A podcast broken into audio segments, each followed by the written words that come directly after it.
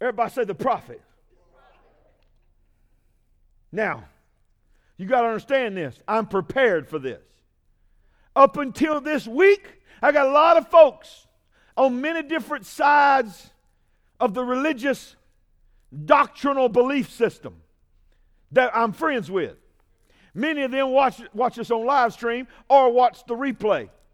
Many pastors that are friends of mine that watch the replay. But many of them wholeheartedly do not believe in the office of the prophet or the office of the apostle. So they've loved my sermon on the evangelists and pastors and teachers, but they ain't gonna like this one today. Because they believe, along with the with a huge percentage of the body of Christ, that the office of the prophet no longer exists in the body of Christ. Now, one of the major foundations for the argument that they come to you that the prophets no longer exist, but yet for some reason the evangelist, pastor, and teacher do, is that they automatically lump the office of the prophet into someone who is gifted with foresight knowledge to predict the future. So, therefore, because bad things happen and the prophets didn't see them coming to tell us about it, there must not be prophets. Now, let me just tell you for the record many of the bad things that's happened to us over the history of America, God did speak to prophets about it, but the people didn't listen. But I want you to know something. Another reason that they say that is they say, why do we need prophets? Because now we have the Word of God, and everything that is spoken about the future of the body of Christ has been fulfilled in the Apostle John, the Revelator, on the Isle of Patmos, when he made sure that he let us know, along with all the other authors, of all the future events that were going to happen that we need to be concerned about. So, therefore, we already know about the mark of the beast, the, Antichrist. We already know about the great falling away. We already know about all these other things that are prophetically in Scripture. That's why they're called prophecy. So therefore, they say there is no need and the prophet is obsolete. But I want to show you something. Uh, I believe wholeheartedly that the scripture tells us that the prophet is still alive in the body of Christ today. Are you with me? Say amen. Well, you can't, under, you can't preach on a New Testament prophet without first looking at the word prophet. The Hebrew word for the word prophet is the word nabi and has a root meaning to bubble forth as from a fountain. Another definition means to utter. To utter. As, as just, you know, that word utter, you know, it means to come forth. You know, just like we see in, in Acts chapter 2 in the King James Version, it says, and, this, and they began to speak in tongues as the Spirit gave them what? Utterance. So, so we understand that that means to come forth. And that word prophet, the word nabi, is to bubble up like a fountain. This Hebrew word is actually the first and most used in all of Scripture for prophet. The first time we see it is in Numbers chapter 12. I'm going to go through a lot of word here, so get ready. Numbers chapter 12, verses 6 through 8, and says this. I believe we have it on the screen. It says, Then he said, Hear now my words. If there is a prophet among you, I, the Lord, make myself known to him in a vision. I speak to him in a dream. Not so with my servant Moses. He is faithful in all my house. I speak with him face to face, even plainly and not in dark sayings. And he sees the form of the Lord. Why then were you not afraid to speak uh, against my servant Moses? A rebuke against the people saying, you have respect for people who hear and see things in visions and dreams and will come and tell you this. But here is a man who I have talked with face to face, audibly in his ear, he has heard my voice. On the mountains and many other places, in a burning bush. And yet you do not respect him and you do not, and you speak against him. You got to be careful when you begin to speak against God's man or God's woman. Especially those that you know have been before God face to face. For those that have been in His presence and are trying to speak into your life, be careful to not, to not come into the groove like so many others that have disavowed something that God made a point to list. We see in the book of Ephesians. How many knows that's in the, in the New Testament? How in the world would you feel comfortable speaking against with at, at, at, least not studying it for yourself? Something that God made a point to make known in the New Testament. But yet you want to say it is no longer in existence. Be careful because Moses talked with God behind a veil. We talk with God with an intimate relationship. He doesn't just come on us and come off of us the way they did the Old Testament prophets. When we, as, be, as believers, are born again, the Holy Spirit comes in us. When we are baptized in the Holy Ghost, the Holy Ghost comes on us. Are you with me, 9 a.m. service? We have a better covenant. Hebrews says we have a better covenant based on better promises. Think about this. If the Old Testament had men of God and women of God, and I'll show you that, women of God as well, that had a relationship with God so that they could hear the voice of God and speak prophetically into kings and queens on behalf of God. How is it a better covenant that we lost that. Did you hear what I just said? How is it better? I know we I know it's better because we have the word. Don't get me wrong. I know that's why it's better because we have the written word. They didn't have the written word. But can I tell you something? There are times that I just need to hear from God. There are times that I need wisdom. There are times that I need God to speak into my life, whether it's through the written word, whether it's through a sermon, or whether it is through the office of the prophet speaking into my life. The next thing in your notes is this simply put, a prophet is one who speaks for God. He speaks for God. He's not God, he's not equal with God. God doesn't make mistakes. Prophets can make mistakes. But just because somebody made a mistake doesn't mean that God can't use them. Am I preaching all right?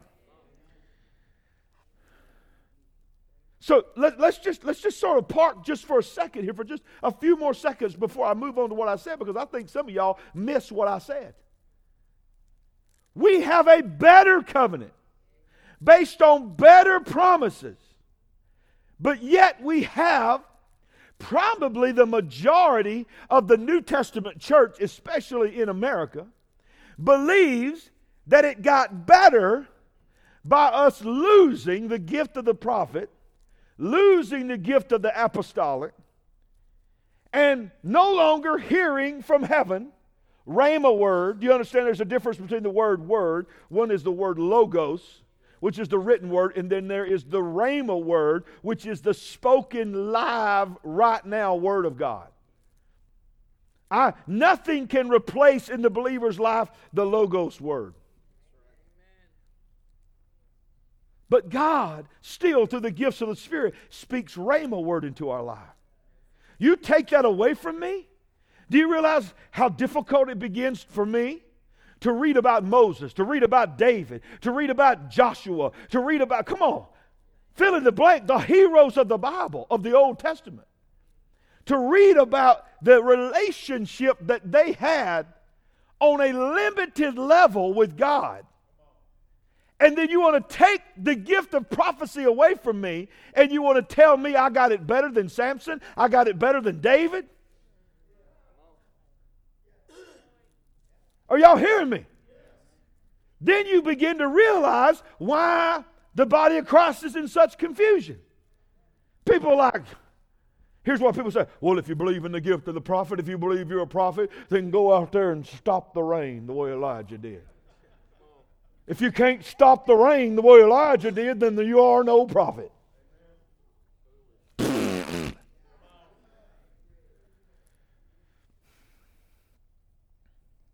Do you realize if everybody that was a prophet had the gift to stop the rain and start the rain, it would be a constant stopping and starting all the time?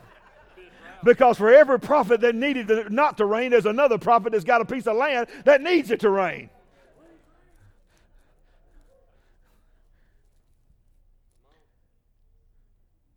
A prophet speaks for God. He's not God, but he speaks for God. Watch this. Jeremiah 1 9 says, Then the Lord put forth his hand and touched his mouth. And the Lord said to me, Behold, I have put my words in your mouth.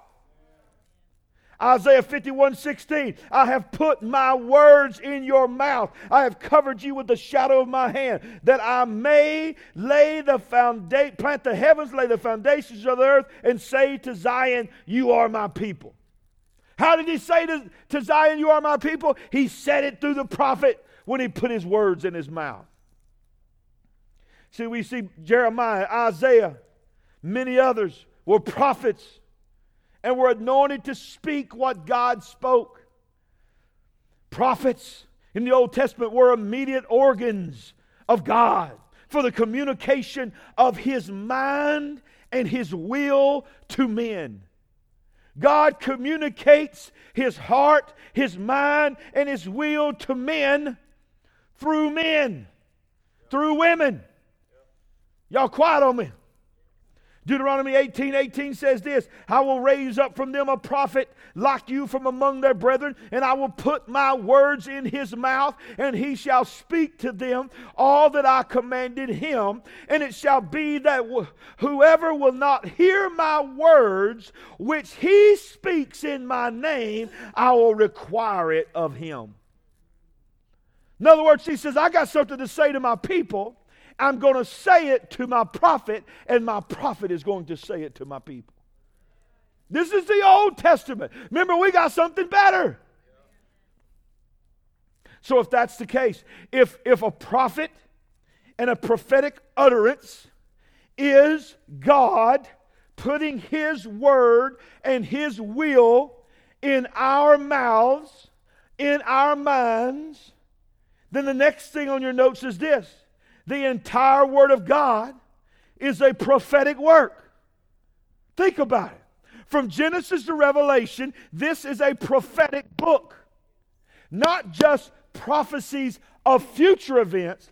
Don't get caught up in thinking the word prophecy means foretelling the future. It doesn't mean foretelling the future, it means to utter, to bubble forth when God puts His will in His heart, in the heart, in the mouth, and in the hand of man. How many knows the Bible tells us that every word was written by man but inspired by God? The way we say it in theology terms to make it understand, I learned this way back in the early 90s when I was started my Bible studies. It's God breathed, man written. Somebody say God breathed, man written. So man wrote the letters, did they not? So where did they get the knowledge? Where did they get the wisdom? Now, I know some of it is recording of historical events, like Luke recording the, the travelings of the church and the history of the church. But even that was anointed. Because how many knows he didn't write everything that happened? God let, made sure that he knew the things that happened that we needed to know. In fact, John says this at the end of John. These are just a few of the things that Jesus did during his three and a half years of ministry. But for if we were to write all that he did in three and a half years, the entire world would not be able to handle and hold the books that would need to be written. So that tells me that God specifically breathed to the authors the specific events to record. Then there is the prophetic revelations of grace and mercy and all of these things. And then there is the prophetic futuristic events that are in here.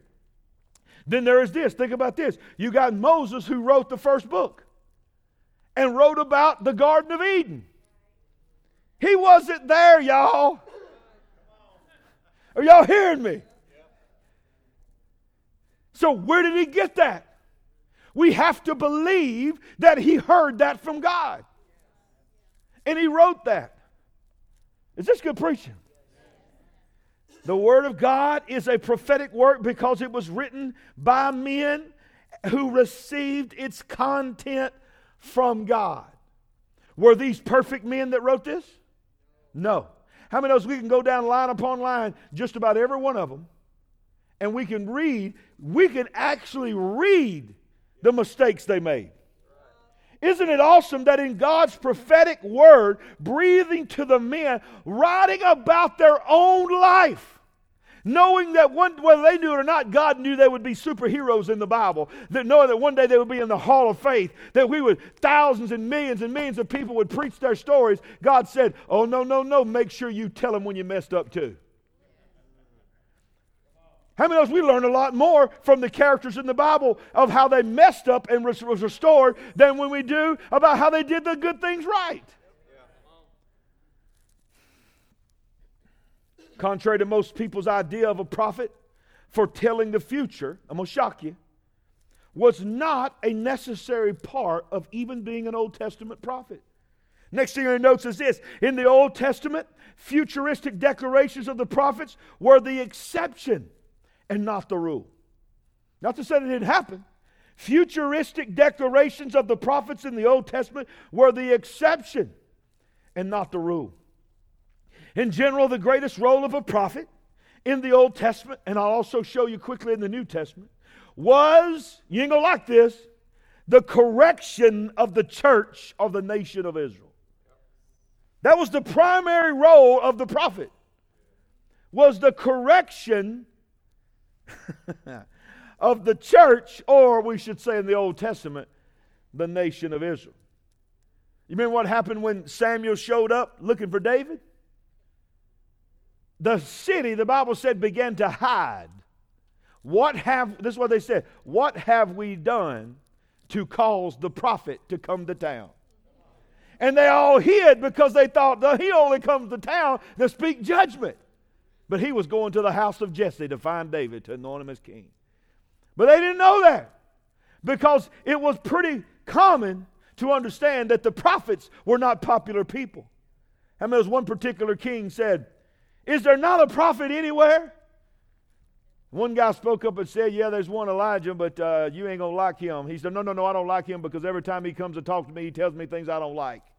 Find me one that tells me things that I like.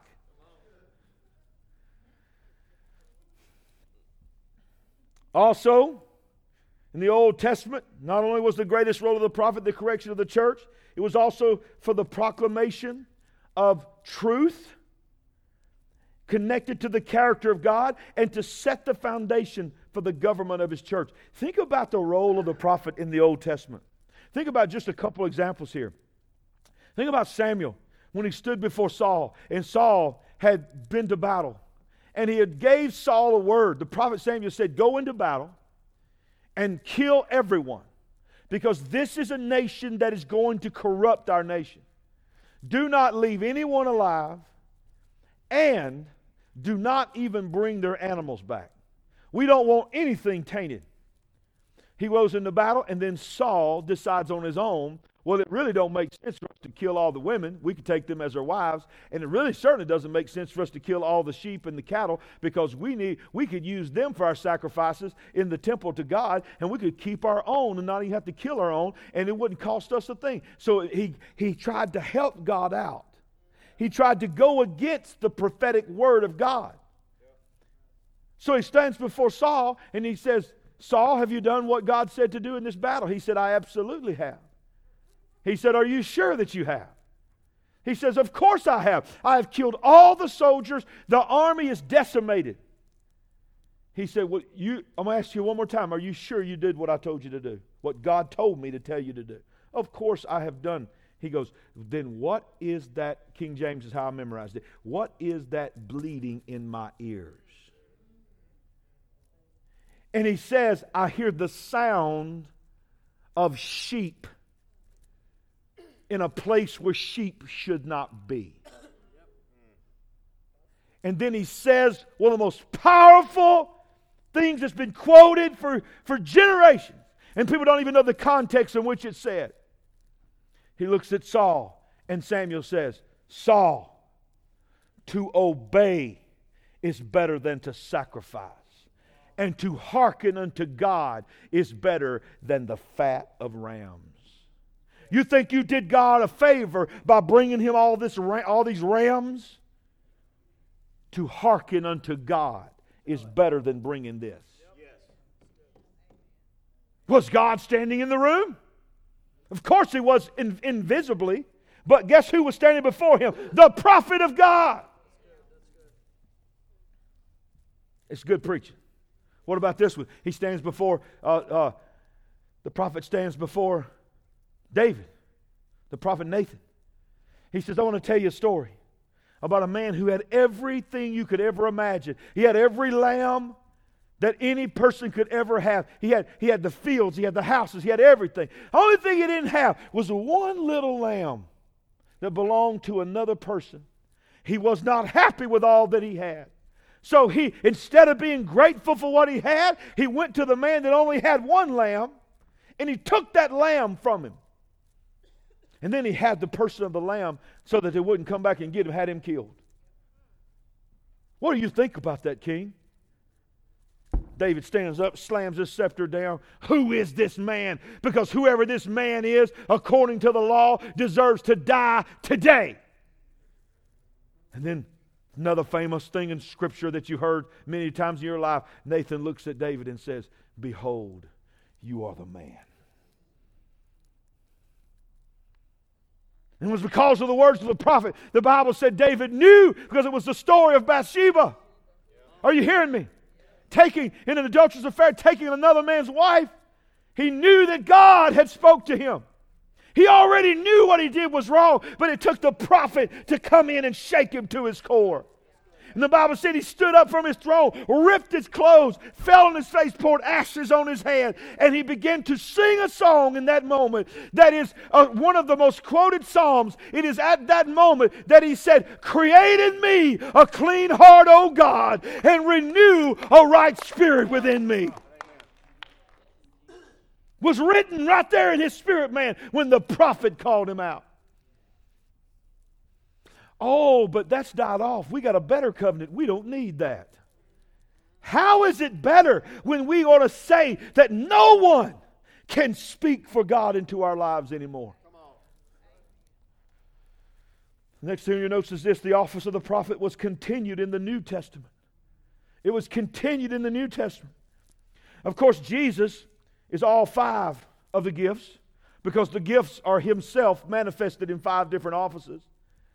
Luke 13 32 says, And he said unto them, Go tell that fox. Hmm. Behold, I, who wasn't talking about to go tell somebody good looking? He was, te- he was talking about Herod. Go tell that, go, t- go tell that fox.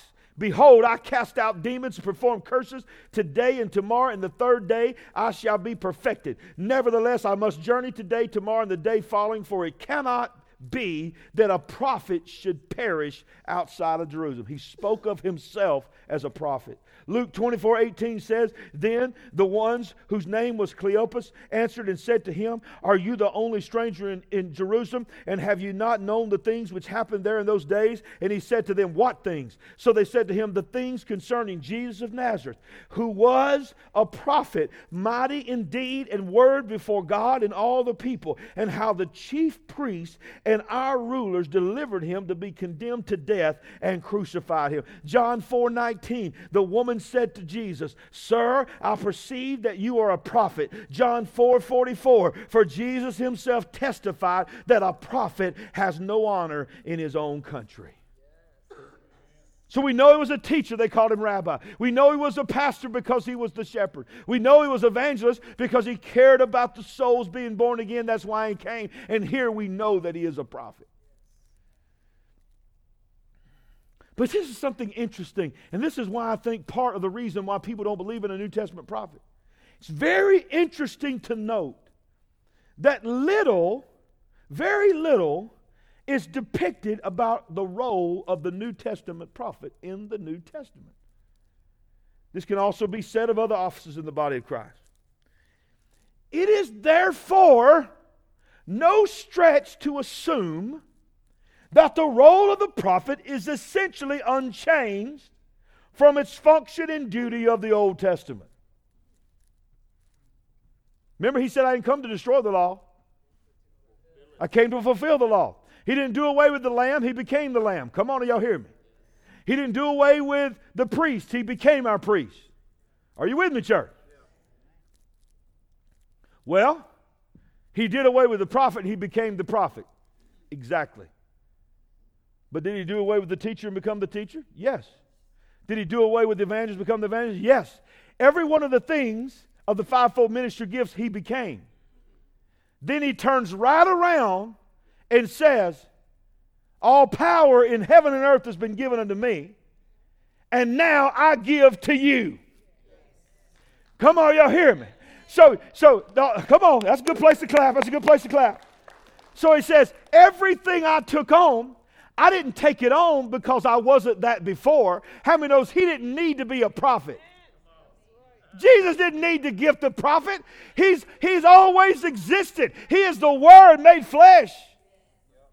He didn't need the gift of an evangelist. He didn't need to be called teacher. He didn't need to be called apostle. He took on those gifts in the form of human form, and he told his disciples, Everything you see me doing, you will also do, and greater will you do if I go to my Father. How does that, what does that mean? When he went to his father, he sent the power of the Holy Spirit. And when he sent the power of the Holy Spirit, he gave us access, watch this, to everything he walked and operated in while he was here on earth. Somebody ought to shout right now to God. If we carry over from the Old Testament to the New Testament, the role of the prophet was to speak for God, number one. Number two, to exhort and direct the body of Christ. And number three, it is also clear that the office is considered to be high in its order of, appear, of, of, of importance. Listen to 1 Corinthians chapter 12. This is the New Testament. 1 Corinthians chapter 12, verse 28. And God has appointed these in the church. In the what? Church. In the what? Do you understand how confusing it is to believe that he appointed these things for about 50 years and then he took his, he changed his mind? Yeah. He's appointed these in the say it loud church. Are you in church right now? Yes. First apostles, second prophets, third teachers, after that miracles, then gifts of healings, helps, administrations, and varieties of tongues. Are you hearing me, church? Ephesians 4.11, which is our theme, and he gave some to be apostles, prophets, evangelists, pastors, and teachers. So we see in the New Testament, and Paul is writing to the Corinthians, Paul is writing to the Ephesians, and he is reminding them that Jesus himself instituted the office of apostle, prophet, evangelist, pastor, and teacher, among other things, miracles, gifts of healings, helps, administration, all the nine gifts of the Spirit, and the five gifts of the fivefold ministry gift. He put all of them in the church so that the church can be what he intended for the church to be. Next thing you notice is this when a prophet speaks in an open congregation, his words are to be judged. How many knows that a prophet's words are to be judged?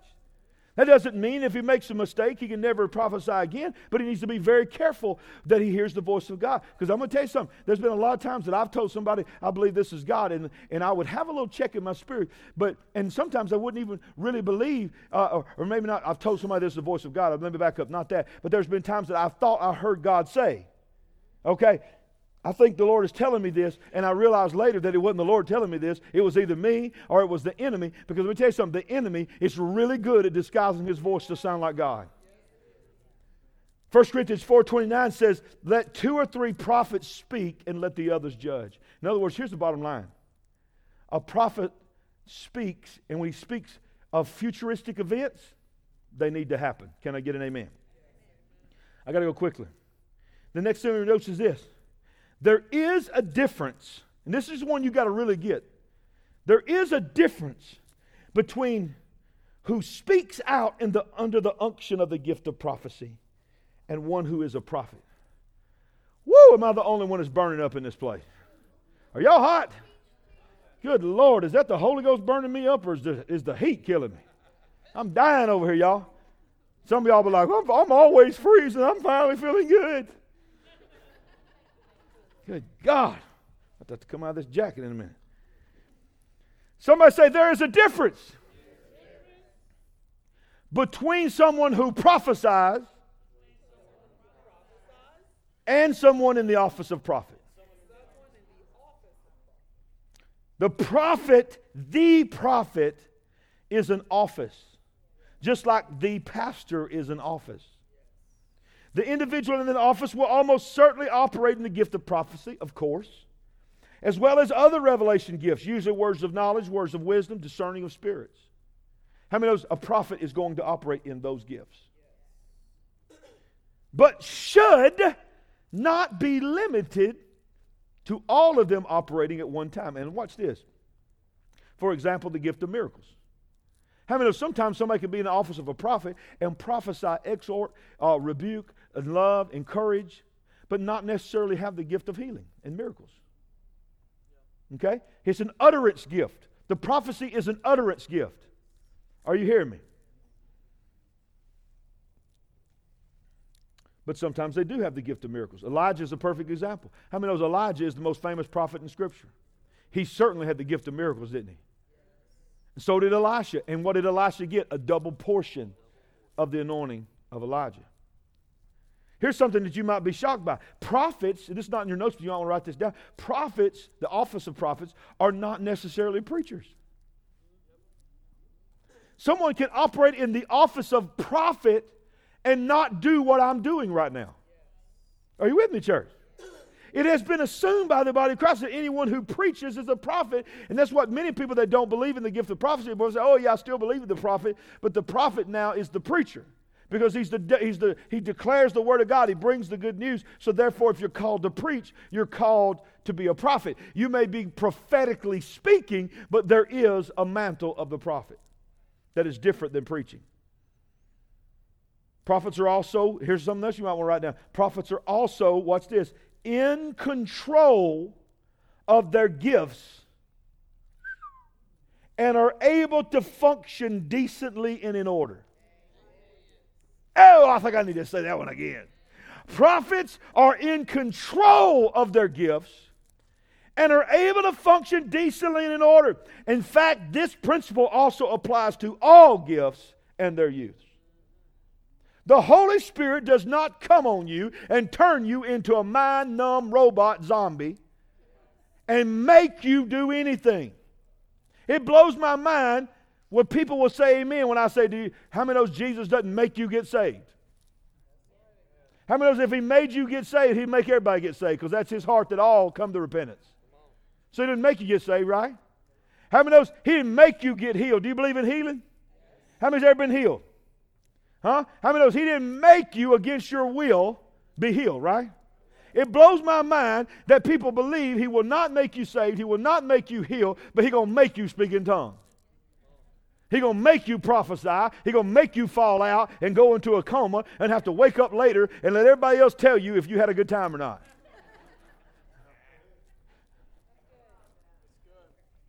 Well, I don't know if I believe that Holy Ghost came on me, and I tell you what, I couldn't control myself. The Lord said to say this, and I couldn't shut my mouth. It just came out. Hmm.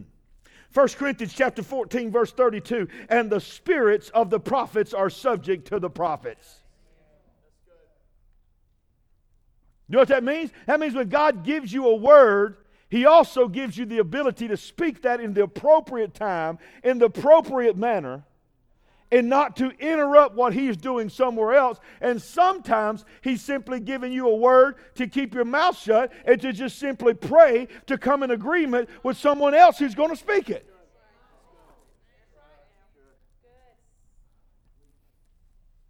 Next thing you notice is this the office of the prophet and the gift of prophecy are not exclusive to men. Women prophesy.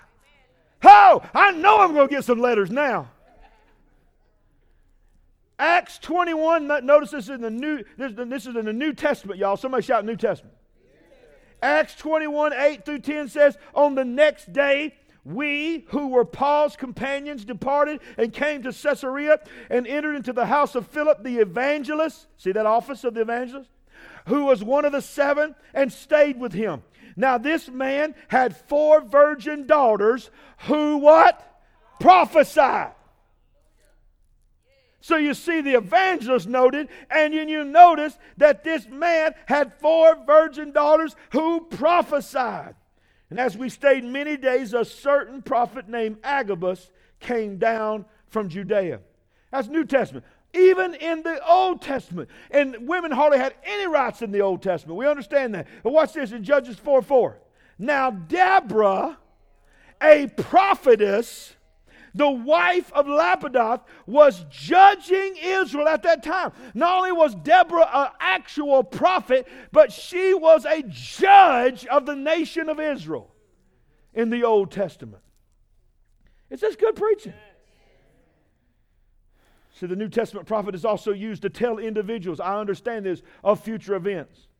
And to admonish those persons or individuals with regards to those events. Listen to Acts 21.10. I gotta go fast. And as we stayed many days, a certain prophet named Agabus came down from Judea. And when he had come to us, he took Paul's belt bound with his own hands and feet. It said, Thus the whole, said the Holy Spirit, so shall the Jews of Israel bind the man who owns this belt and deliver him into the hands of the Gentiles. Now, when he had heard these things, both we and those that were in that place pleaded with him not to go to Jerusalem. Why am I reading this? Because here we have this great man who is probably, quote unquote, if there is such a thing, the greatest example of a Christian the world has ever seen. Certainly the greatest revelation that any Christian has ever received, Paul. And you have a man named Agabus who is a prophet who illustrates and grabs the belt and does an illustrated sermon, if you will, but prophesies into the life of Paul and tries to warn Paul that he's going to be arrested and probably killed. And they so so much faith in this New Testament prophet that the people in the room began to beg Paul, do not go. Because we know when he speaks like this, he hears from God. You with me, church? Now, the bottom line is simply this it's a lot of information to get out in just a few minutes. The Old Testament prophet was very important to the nation of Israel.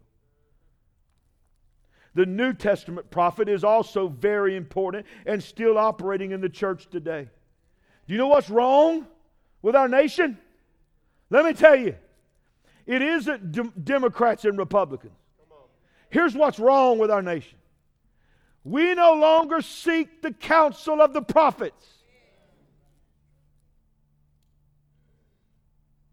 I know we've always been corrupt. This nation is at, at its core has had corrupt people in power with agendas other than God's kingdom. But I can tell you something. There's, there's something to be said about the generations of presidents who welcomed Billy Graham into the office.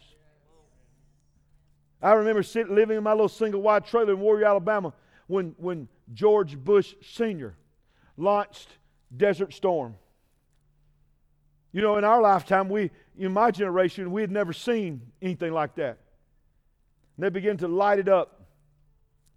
They put them planes in there. I was preaching that night at another church. We, my wife and I just been married. I believe it what was that 91? Something like that. It's right before the Berlin Wall came down and all that. It's a very chaotic time.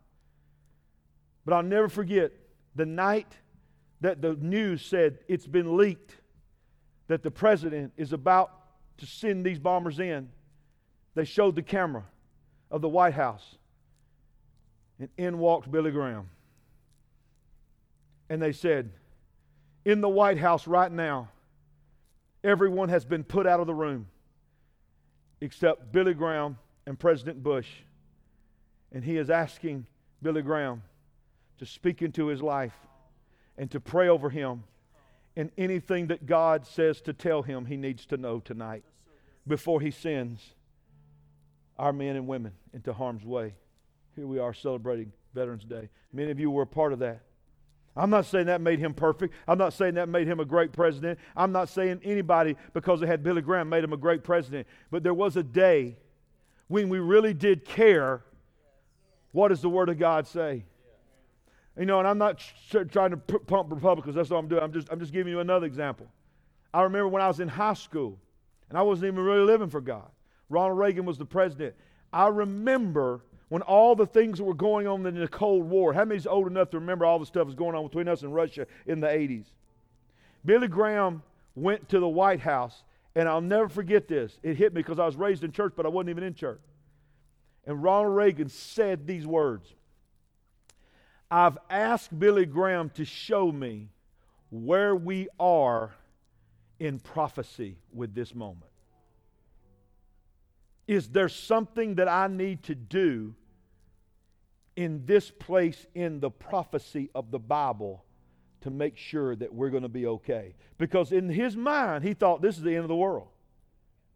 One of us make a mistake, it's mutual annihilation. Y'all don't understand. We were that close. Y'all remember those days? It was real, y'all. We were, we, were, we were going about our lives, but we had in the back of our heads at any moment the whole world could be destroyed by nuclear warfare. And he literally called him in and said, Before I go meet with uh, whatever his name was at that time uh, in Russia, I want to know where we're at, Gorbachev, in the prophetic cycle. Well, I don't know about our president now. I don't know about the former president. I don't know about all the other presidents. I know they all welcome people in and they all have minister friends and all of this. But here's the truth you can look around from the president to the House to the Senate to our local government, and you can see that most of it now is just a pretend to put on an image. I would to God, and I'm going to tell you, it may, it may take some bad things to happen for the men and the women of God in our government to call, they might call them prophets. Where's the prophet?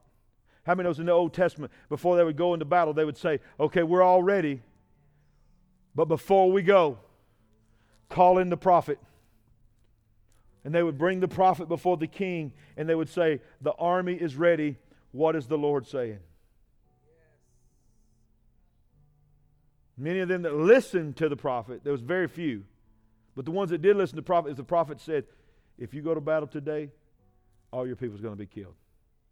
They didn't stick their chest out and say, Oh, but we're the best warriors in the world. The prophet said that. The ones that listened to God said, All right, boys, go back home. We're not going into battle. Because if God said we're going to be killed, we're going to be killed.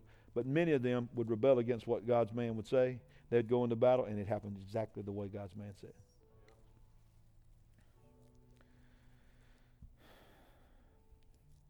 Prophets are not elite. Just because you're a prophet, you're no better than anybody else. Just because you prophesy, how many knows the gift of prophecy can come on you and you can give a word to somebody that don't mean you're an office of a prophet. But even in the New Testament, Jesus said something about a prophet. He said, Let me tell you how to honor a prophet. You give a drink of water to a prophet, you will receive a prophet's reward. In other words, he says, You take care of my men and women of God. You, you honor them and you take care of them. And if you give them something that they need, then the, the blessing that was going to come and is going to come on them because of the mantle that they walk in will flow down into your own life. That's how important that fivefold gift is to you. So here's, I'm not trying to tell everybody that walks out of here now just because you had a, a, a, nudge or a word from God or had a strange dream, now you're a prophet. Because let me tell you something about being a prophet. It is one of the loneliest lives you could ever live. Nobody wants to be friends with a prophet. Nobody wants to go every weekend to the ball game with a true prophet. First of all, a true prophet probably ain't going to go to the ball games that much. Because you're just having fun time and you're just trying to let your hair down, and he'll be calling you out. So nobody, at some point, they stop inviting the prophet. And you study prophets throughout Scripture, and you'll find, you know where prophets usually end up? In a cave by themselves, crying out to God. Am I the only one left? So when you know one's in your life, honor them, bless them, and pray for them. Because I believe they're a gift from Jesus to us.